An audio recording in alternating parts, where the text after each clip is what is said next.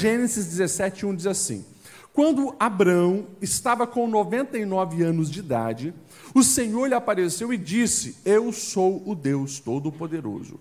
Anda segundo a minha vontade e seja íntegro. Estabelecerei a minha aliança entre mim e você, e multiplicarei muitíssimo a sua descendência.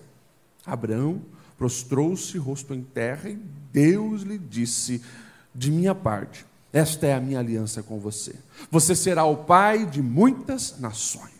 Não será mais chamado Abrão, o seu nome será Abraão, porque eu o constituí pai de muitas nações. Eu o tornarei extremamente prolífero, e de você farei nações, e de você procederão reis. Eu estabelecerei a minha aliança como aliança eterna entre mim e você e os seus futuros descendentes para ser o seu Deus e o Deus dos seus descendentes. Toda a terra de Canaã, onde agora você é estrangeiro, eu darei como propriedade perpétua a você e aos seus descendentes, e eu serei o Deus deles. De sua parte, disse Deus a Abraão: guarde a minha aliança tanto você como seus futuros descendentes. Esta é a minha aliança com você e com seus descendentes, aliança que terá de ser guardada. Todos os do sexo masculino entre vocês serão circuncidados na carne. Amém? Até aqui, pode se assentar. Deixa eu já iniciar fazendo uma pergunta para você. Deus já fez promessas sobre a sua vida. Amém? Amém. Sim ou não? Sim. Deixa eu perguntar também. Você continua acreditando nessas promessas? Amém? Amém? Amém? Essa é uma reflexão necessária porque de fato, o Deus de promessas, e é sobre isso que eu gostaria de falar, ele não mudou. O Deus de promessas, que fez promessa a Abraão, a Isaac, a Jacó, a José, a Moisés, ao povo de Israel, é o Deus que continua fazendo promessas. Nós estamos sim aliançados com esse Deus e as promessas que ele fez se cumprirão, como diz aqui, se também nós fizermos a nossa parte dessa aliança. Meus irmãos, esse texto, ele é maravilhoso e muitas vezes a gente conhece o básico da história de Abraão. E às vezes tem crente que não parou para observar alguns detalhes importantes. Porque o capítulo 17 vai falar e nos trazer alguns detalhes da vida de Abraão muito interessante. A gente sabe que Deus se manifesta, e está lá em Gênesis 12. Deus se manifesta para esse homem chamado Abrão. Você sabe o que identifica Abrão? Sem essa mudança de nome? Abrão. Abrão significa pai exaltado. Vem do, do radical de ab, aba. Né? Interessante isso. Porque ele já vive no meio da, do seu povo, e ele já tem 75 anos desde que o Senhor se revelou a ele, só que ele não tem nenhum filho. A crise dele era justamente essa: um servo da minha casa vai herdar tudo que é meu. E de repente, no meio de um povo politeísta, Deus se revela dizendo: Ei, eu sou o Deus que posso fazer acontecer. Eu sou Deus que desejo cumprir aquilo que você espera. Agora, faça a sua parte, dê um passo a mais. E daí o Senhor faz um pedido que para aquela época era muito assustador. Sai do meio da sua terra, do meio da sua parentela e vai para um lugar que eu te mostrar.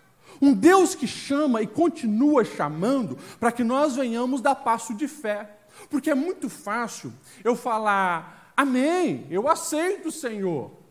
Mas não tem que fazer nada, isso não acontece em momento algum, em história nenhuma. Sempre há algo a você fazer e se posicionar para que revele a sua confiança e a sua fé.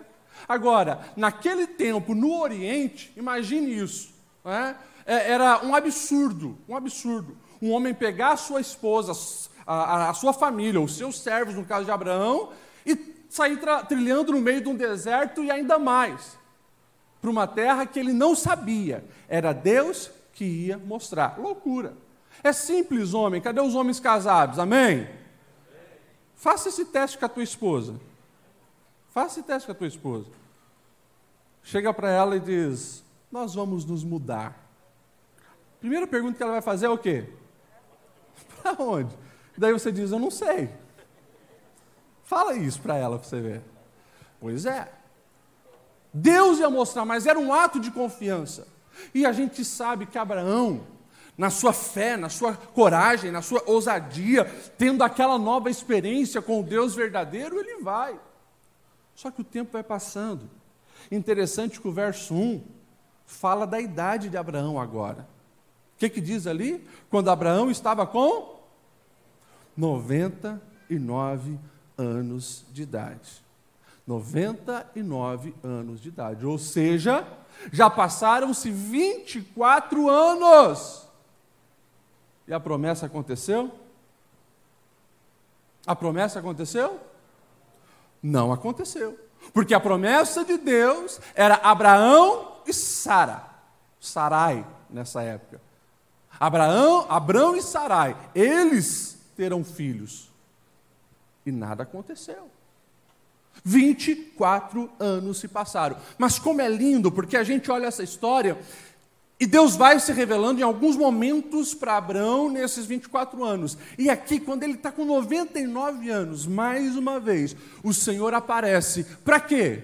Verso 1 e 2. Eu sou o Deus Todo-Poderoso. Aqui né, é, é aquela expressão de Deus, o El Shaddai. Que coisa maravilhosa, essa primeira revelação né, que, que usa essa expressão, o El Shaddai, o Deus Todo-Poderoso. Ande segundo a minha presença, seja íntegro, estabelecerei a minha aliança entre mim e você, multiplicarei muitíssimo a sua descendência. E o texto diz assim: Abraão prostrou-se rosto em terra, e Deus lhe disse: Da minha parte, esta é a minha aliança com você, você será o pai de muitas nações. O que, que Deus está fazendo? Deus está repetindo e reafirmando a sua promessa sobre Abraão. 24 anos se passaram, a promessa não se cumpriu. E Deus se manifesta de novo, dizendo: Ei, eu não esqueci da promessa.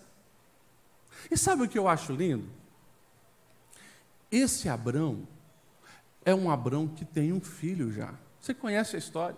Se você voltar alguns capítulos, quando eles descem lá para o Egito, vem uma Agar junto. E essa Agar né, a pedido de Sarai, como você conhece a história, tem um caso com Abraão e vem um filho chamado Ismael. Né? Ismael. Gente, Abraão escolheu com Sarai fazer um plano B.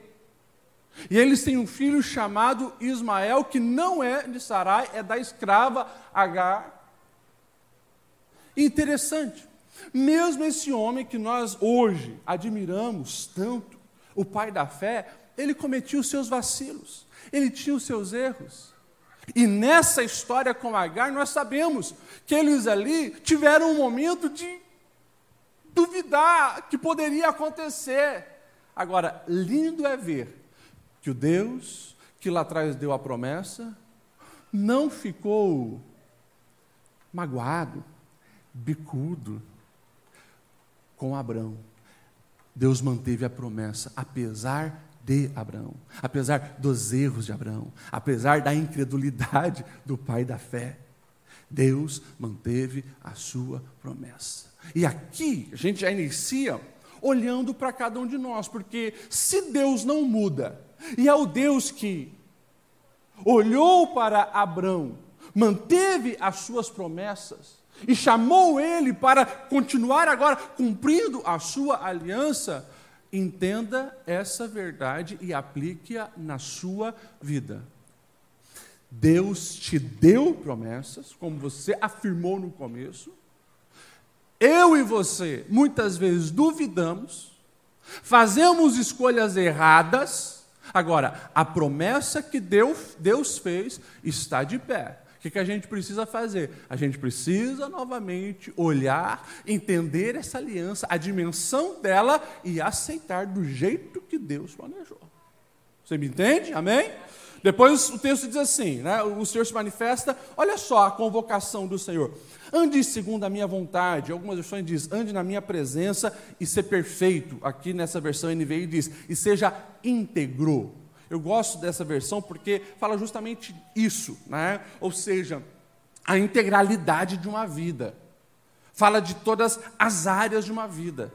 Ou seja, quando eu escolho andar com Deus, quando eu escolho seguir os passos do Senhor, é a única maneira também de que todas as áreas da minha vida estejam ajustadas à proposta do Senhor. Deus está chamando Abraão a isso. E daí agora o Senhor vai exigir então a sua parte da aliança. Da sua parte, Abraão.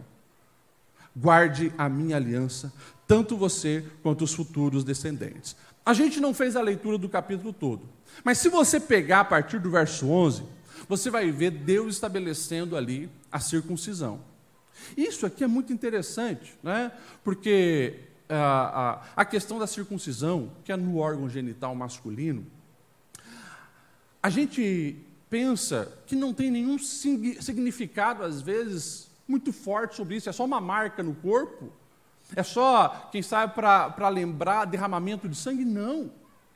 Nós estamos falando do órgão reprodutor masculino, justamente porque Deus está dizendo de uma maneira explícita: o que eu tenho contigo não termina em você, Abraão. O que eu tenho contigo é para a sua descendência. O que eu tenho contigo é para os seus filhos, é para os seus netos, é para a geração após você. Interessante. Se puder até colocar na tela o capítulo 18 e o verso 19 de Gênesis, mais uma vez Deus vai reafirmar isso deixando bem claro que aquilo que Ele tem para a nossa vida não pode terminar em nós. E isso é lindo. Gênesis 18 e 19, coloca ali na tela para a gente. O texto vai falar exatamente isso: que para que a promessa venha a Abraão, Deus está dizendo: Eu chamei para que você ensine os seus filhos a obedecerem. Olha só, pois eu o escolhi para que ordene aos seus filhos e aos seus descendentes que, que conservem no caminho do Senhor, fazendo o que é justo e direito, para que o Senhor faça vir a Abraão o que lhe prometeu. Pode deixar na tela. Entenda isso. A ideia da circuncisão é exatamente isso, um pacto geracional. Lá na frente, Paulo vai falar que, claro, a circuncisão para aqueles que estão em Cristo não é mais essa marca no corpo, é os corações rendidos totalmente ao Senhor. É uma circuncisão de coração, uma decisão que o Senhor nos chama de postura diante dele, que não deve se encerrar em nós, mas precisa alcançar a nossa descendência, os nossos discipulados, os nossos discípulos aqueles que vêm após cada um de nós. Enfim, é lindo perceber que nesse capítulo 17, quando Deus chama Abraão para a circuncisão, prontamente ele obedece. Eu não quero entrar nos detalhes, porque eu só estou aqui na introdução, mas se você for alguns capítulos anteriores, você vai ver que Abraão, Abraão, ele já tinha muitos homens na sua casa. Só na guerra que ele tem anteriormente era 300 a 400 homens de guerra. E o Senhor diz: não é para você fazer essa marca só em você ou no seu filho Ismael. Todos os da sua casa, todos aqueles que andam contigo. Não quero você permitindo que pessoas que não têm essa visão, essa aliança, estejam fazendo parte do seu círculo, mas que todos eles entendam o chamado e a aliança. Isso é muito forte. Isso é muito forte essa convocação. Agora, homens, imagine num tempo que não tinha anestesia. Abraão tendo que falar isso para mais de 300. Ó, Deus disse, e eles obedecem. E começa, interessante, começa por Abraão. Ele é o exemplo. Depois o seu filho e toda a sua casa seguem o mesmo caminho. Gente, isso não tinha acontecido antes. Parece loucura, parece algo sem sentido, mas o posicionamento de Abraão é de obediência. Interessantíssimo isso. Vamos continuar, porque agora eu quero falar de duas verdades, para a gente ir para casa abençoado nessas reflexões. Verso 16, ainda desse capítulo, o texto vai dizer assim: Deus falando, eu abençoarei, e também por meio dela eu darei a você um filho, falando de Sarai. Sim, eu abençoarei, dela procederão nações, reis de povos. E Abraão prostrou-se rosto em terra. Olha isso. Até pode colocar na tela o capítulo 17, versículo 17. Abraão prostrou-se rosto em terra. Ele riu-se e disse a si mesmo: Poderá um homem de 100 anos de idade gerar um filho e poderá Sara dar luz aos 90 anos de idade? Gente, de novo, o pai da fé, ele está com o coração duvidoso. De novo, 99 anos, a Sara com 89 anos, ele já arredonda, ele diz: um homem de 100 anos, uma mulher de 90 anos. E presta atenção, verso 18. Pode colocar na tela o verso 18. Ele diz assim: E Abraão disse a Deus: Permita que Ismael seja o meu herdeiro. Presta atenção que aqui eu gostaria que você se concentrasse mais, porque essa é a aplicação dessa noite para a sua vida. Nós temos o pai da fé, que já tem dentro da sua casa um moleque de 13 anos, o Ismael, mas não é o filho da promessa, não é o filho dele com Sarai. Deus, explicitamente, nós vamos ver, ele fala para Abraão: a promessa, meu amigo, não é só você, a promessa é você e Sarai. Tanto que nós vamos também perceber que nesse capítulo, quando há a, a troca do nome deles, não é só o nome de Abraão que é trocado, o nome de Sarai também é trocado para Sara. Fica Abraão e fica Sara. Mas olha só que pedido é esse do pai da fé? É um pedido que muitas vezes nós repetimos. Por quê? Ah, hoje, claro, talvez é fácil, né? A gente olhar para a história de Abraão e em uma sentada você lê ali, de Gênesis 12 a Gênesis 22, né? Você entende mais ou menos toda a história de Abraão, numa sentada. Agora, passa 24 anos esperando algo acontecer. Ei,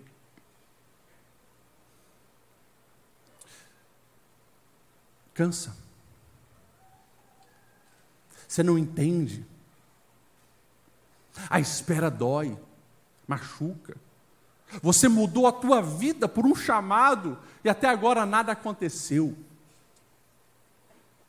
E agora começa a trazer ao seu coração justamente as promessas que o Senhor te fez. Porque parece que o tempo passa e as coisas não acontecem. Parece que o tempo passa e aquilo que a gente tanto esperava não se realizou. Ainda mais na nossa geração fast food a nossa geração micro-ondas. Abraão, com 99 anos, ele faz um pedido ao Senhor. Só que, como eu falei anteriormente, Deus dá uma promessa. E Deus não esquece da promessa. De novo, Abraão está querendo dar um jeitinho. Tentou com Agar. Agora ele quer de novo, Deus, cumpra então tudo o que o Senhor tem a partir do Ismaelzinho. Não. E daí Deus começa a falar de Sarai e ainda diz assim: é através dela e. Deus acrescenta algo. Não apenas será uma grande nação, mas dela procederão reis. Interessante. Às vezes eu, eu leio isso, né, e pelas experiências que eu tive em Israel, parece que Deus é cômico às vezes. Porque daí então agora Deus vai mudar o nome. Né? O seu nome não será mais Abrão, verso 5. O seu nome será Abraão. Gente, esse homem passou a vida inteira envergonhado com o nome dele. Porque todo nome para um oriental precisa estar atrelado ao que ele vive ou ao que se espera que ele se torne. Imagine, o pai exaltado, o pai exaltado, o pai exaltado, de repente ele está envergonhado porque não tem nenhum filho. E daí agora, ele tem um filho apenas, Ismael. E Deus se manifesta e diz: É, não vai mais ser pai exaltado, vai ser Abraão, pai de multidões. Pai de multidões. Ei, o que, que o Senhor está dizendo para cada um de nós? Que pela circunstância e pelos olhos natural, a gente não vê e a gente não entende a promessa, mas Deus já está vendo as multidões que viriam de Abraão lá na frente e via nele o potencial. Deus ele enxerga em nós quem nós poderemos nos tornar nele, confiando na promessa dele, vivendo os planos dele. E é por isso que muitas vezes ele nos chama de uma maneira que talvez você se envergonhe, você não entenda, mas saiba que as promessas do Senhor não caem por terra. Se ele falou, ele é fiel para cumprir. Deus muda também o nome de Sarai. Não será mais Sarai, será Sara, princesa. E eu preciso que você saia dessa noite entendendo isso.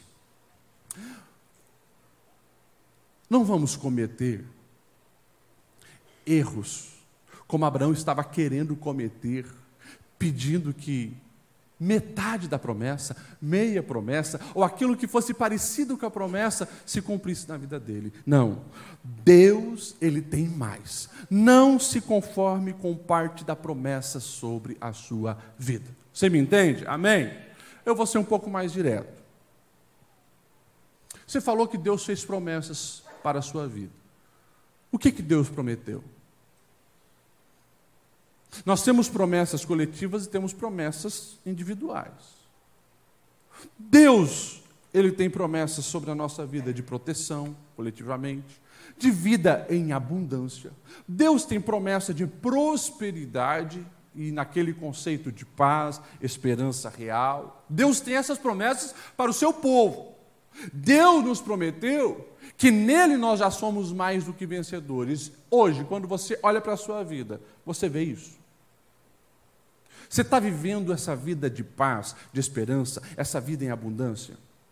Quais as promessas que Deus fez para o seu casamento? Quais as promessas Deus fez para os seus filhos? Porque pode ser que Deus já prometeu até particularmente para você algo ministerial, prometeu para a tua família que os seus filhos seriam usados em suas mãos, e quem sabe hoje seus filhos estão desviados, e você está dizendo, Senhor, olha, se o meu filho ele só se convertesse já estava bom. E a promessa foi que ele seria um instrumento poderoso nas mãos do Senhor. E às vezes, a gente quer fazer essa barganha, agarrando um pouquinho, ou aquilo que parece com a promessa. E o Senhor precisa se manifestar de novo, dizendo: Eu posso cumprir na sua vida a promessa de maneira plena, de maneira cabal. Faça a sua parte, honra a sua parte na aliança, seja obediente, porque eu vou fazer. Nós precisamos entender isso. O que, que Deus te prometeu que você talvez não está acreditando? Que nós possamos olhar para a vida de Abraão, porque por mais que ele tenta barganhar com Deus e quando Deus dá uma lição dele, diz: Não, não é assim. Não vai ser de Agar, não vai ser Ismael, eu vou lhe dar um Isaac com Sara. E daí ele entende, ele diz: Senhor, eu vou obedecer. E ele manda todo mundo circuncidar. Cuida para você não estar acreditando em meia promessa. Deus não falha, a sua palavra não cai por terra, abraça isso para a sua vida. Faça a sua parte, seja obediente, esteja na presença do Senhor, procure caminhar em integridade em todas as áreas da vida, porque Deus é um Deus que conhece o teu coração e você vai ver também a promessa se cumprir. Talvez, assim como Abraão, a lógica humana grita e lateja diante de nós, porque nós não estamos alienados do mundo. E a, gente, Abraão não está alienado do mundo. Ele não é um camarada fora da sua realidade. Ele sabe. Sou um velho de 100 anos, a minha esposa é uma velha de, de 90 anos. Pela lógica humana, não rola. Não dá. Simples assim a lógica dele. Por isso ele faz essa petição ao Senhor. Só que, através de cada uma das histórias bíblicas, Deus nos mostra que Ele não depende de probabilidades humanas para cumprir as suas promessas. O tempo inteiro a Bíblia lateja isso diante de nós. O problema é que muitas vezes as outras vozes estão encontrando um espaço maior no nosso coração do que a voz do Eterno. E é sempre assim. E sempre foi assim. Aquilo com o qual eu alimento a minha alma, isso vai me dominar. Se outras vozes têm muito mais acesso dentro de mim do que a voz do meu eterno, eu não vou conseguir acreditar na promessa. É justamente por isso que nesse púlpito eu falo sempre: quem negligencia o discipulado, quem negligencia a leitura bíblica, quem negligencia o seu devocional, é muito complicado você se manter fiel, crente, firme nas promessas nesse mundo. Porque o tempo inteiro são muitas vozes. Todos nós temos celulares, todos nós temos muitas opções, todos nós estamos no mundo barulhento, todos nós estamos cercados de alguém falando alguma coisa. Se você não tem a sua vida diária com Deus, dificilmente a sua fé estará fortalecida. Abraão, ele era um homem extremamente crente, é só você ver o que ele passou até aqui, apesar dos vacilos dele. Ele ousou acreditar num Deus que a sua família não conhecia. A promessa ainda não aconteceu. Ele está tentando barganhar, porque o tempo passou, a lógica humana está batendo na sua porta. E daí de novo o Senhor se manifesta e precisa corrigir o coração dele. Meus irmãos, quando você vem aqui no domingo, você pode ter certeza, você está sendo discipulado através desse púlpito, Deus está corrigindo a sua maneira de pensar, mas não fique só nisso. Acelere esse processo de correção do teu coração. Abra as escrituras no teu dia a dia e mergulhe ali. Permita que as suas decisões estejam pautadas nas orientações da palavra. Como eu falei, cada uma dessas histórias vão nos mostrar isso. E daí você pega a Bíblia, você vai encontrar, como eu disse, nas histórias, que Deus nunca se limitou às probabilidades humanas para cumprir as suas promessas. Qual a probabilidade de um velho de 99 anos ser pai? De uma mulher de 90 anos ser mãe? Qual a probabilidade de um menino que foi traído pelos irmãos e colocado como escravo no Egito? Qual a probabilidade dele, que depois ainda é lançado na cadeia, fica com o estigma de bandido, assumir o trono para governar? A lógica humana diz zero, impossível, mas Deus faz acontecer. Qual a probabilidade de um menino que ia ser morto? Porque todos os meninos do Egito estavam sendo lançados nas águas do Nilo, mas uma mulher olha para ele e decide esconder. Mas qual a probabilidade daquele menino um dia se tornar príncipe no Egito e muito mais? Depois, o libertador do povo de Deus, o legislador do povo de Deus? Probabilidade humana? Zero. Mas Deus faz acontecer. Qual a probabilidade de um menino pastor de ovelhas de Belém, uma cidade estigmatizada? Uma profissão estigmatizada, pastor de ovelha, qual a probabilidade de se tornar o maior rei de Israel? Humanamente falando, zero. Qual a probabilidade de uma órfã morando na Pérsia, na cidade de Suzã, criada pelo primo mais velho? Qual a probabilidade dessa menina que mora numa cidade complicada e ela pertence ao povo que é vassalo, que não é o conquistador? Qual a probabilidade dela se tornar a rainha? Zero na lógica humana.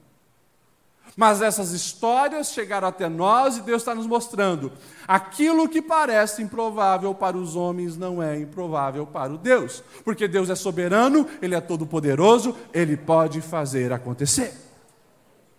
Então, quando eu trago isso para a minha vida, eu preciso também aplicar com fé e confiança: Senhor, a medicina está dizendo que a cura é improvável ou até impossível, mas os meus olhos estão em Ti, Senhor. Tu podes, Tu és o Deus que cura. Senhor, eu olho para a minha família e a destrutura dela tem arrebentado o meu coração. Não tem mais terapia que seja possível, não tem mais psicólogo, não tem mais alguém que possa fazer alguma coisa. O Senhor pode. Seja trazer amor para esse casamento, seja trazer fé para esse coração, seja resgatar alguém que está preso nas drogas, no álcool, na imoralidade. Deus não depende de probabilidades humanas para cumprir as suas promessas. E essas são as duas verdades que eu preciso que você saia daqui, permitindo que isso venha pautar a sua vida. Não se conforme com aquilo que parece a promessa, mas ainda não é. E não fique focado na lógica humana, porque Deus ele age de uma maneira excepcional, maravilhosa. Ele é o Deus do impossível, ele pode fazer acontecer. Se isso entra na sua alma, a sua esperança ela ganha vida. A sua esperança ela volta forte. E você continua acreditando que Deus tem algo mais para a sua vida. Meus irmãos, quando nós falamos sobre isso, e a história de Abraão chega até nós justamente para nos ensinar essas questões, que a nossa fé pode oscilar, e Deus não vai, Deus não vai oscilar o seu amor sobre a nossa vida. Deus não vai né, é, é, é, esquecer de nós porque a, a, a nossa fé oscilou, não. Deus é imutável. Deus é imutável. O que Ele nos chama é para a obediência e fazer a nossa parte, porque Ele vai cumprir a promessa. Agora, eu preciso olhar para a vida que eu estou vivendo, eu preciso olhar para a família com que eu, eu estou tendo hoje, para a vida profissional, para a minha vida completa, eu preciso responder: está de acordo com aquilo que Deus prometeu? Ou está de acordo com aquilo que Deus estabeleceu para mim? Está de acordo com o que essa palavra diz que eu posso desfrutar em Deus. Eu preciso o tempo todo fazer isso. E daí, espera-se que assim como Abraão, nós venhamos ser tirados de uma zona de conforto e ter um posicionamento muitas vezes radical. Senhor, o que, que eu preciso fazer? Corrija o meu coração, Senhor. Daí a gente vai lá para Paulo de novo.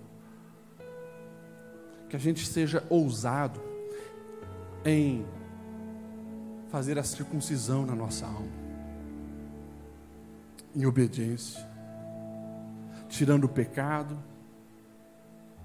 tirando aquilo que não presta, tirando aquilo que nos desvia da presença do Senhor. Por quê? O que o Senhor espera é obediência. Quando há obediência, você pode ter certeza, a promessa ela vai se cumprir. Se a gente continuar falando de Abraão, ali para frente, a gente vai ver em Gênesis 18, 19, 20, 21, lá no 21 a promessa se cumpre. O texto vai dizer: O Senhor foi bondoso com Sara, como lhe dissera e fez por ela o que prometera. Sara engravidou, deu um filho a Abraão em sua velhice, na época fixada por Deus em sua promessa. Porque ali, 99 anos, Deus então estabelece o prazo. No ano que vem, Sara estará com um filho nos braços. Meus irmãos, a Bíblia está dizendo uma coisa muito simples e direta: Deus é fiel para cumprir as suas promessas. Eu gosto versos, versos 6 e 7, porque tanto Abraão quanto a Sara, eles vão rir quando Deus faz a promessa que ela iria engravidar na velhice. Os dois ri de medo, os dois ri talvez de dúvida. Daí o texto diz assim: E Sara disse: Deus me encheu de riso, e todos que souberem disso rirão comigo. E acrescentou: Quem diria Abraão e Sara que amamentariam filhos? Contudo, eu lhe dei um filho na sua velhice. Que coisa maravilhosa. Como a gente canta, o choro pode durar uma noite, mas a alegria vem. As promessas de Deus não são um convite a uma vida confortável. As promessas de Deus não são um convite a uma férias crônica. De ponta a ponta das Sagradas Escrituras, Deus está dizendo que tem promessas, que os planos deles para cada um de nós é excelente, que a gente nem poderia imaginar. Agora, entre a promessa dada e a promessa cumprida, tem um caminho de amadurecimento e de conhecimento desse Deus, que muitas vezes, presta atenção, vai tirar lágrimas dos teus olhos, vai apertar o teu coração, vai fazer muitas vezes você não entender que a maneira de Deus agir é diferente.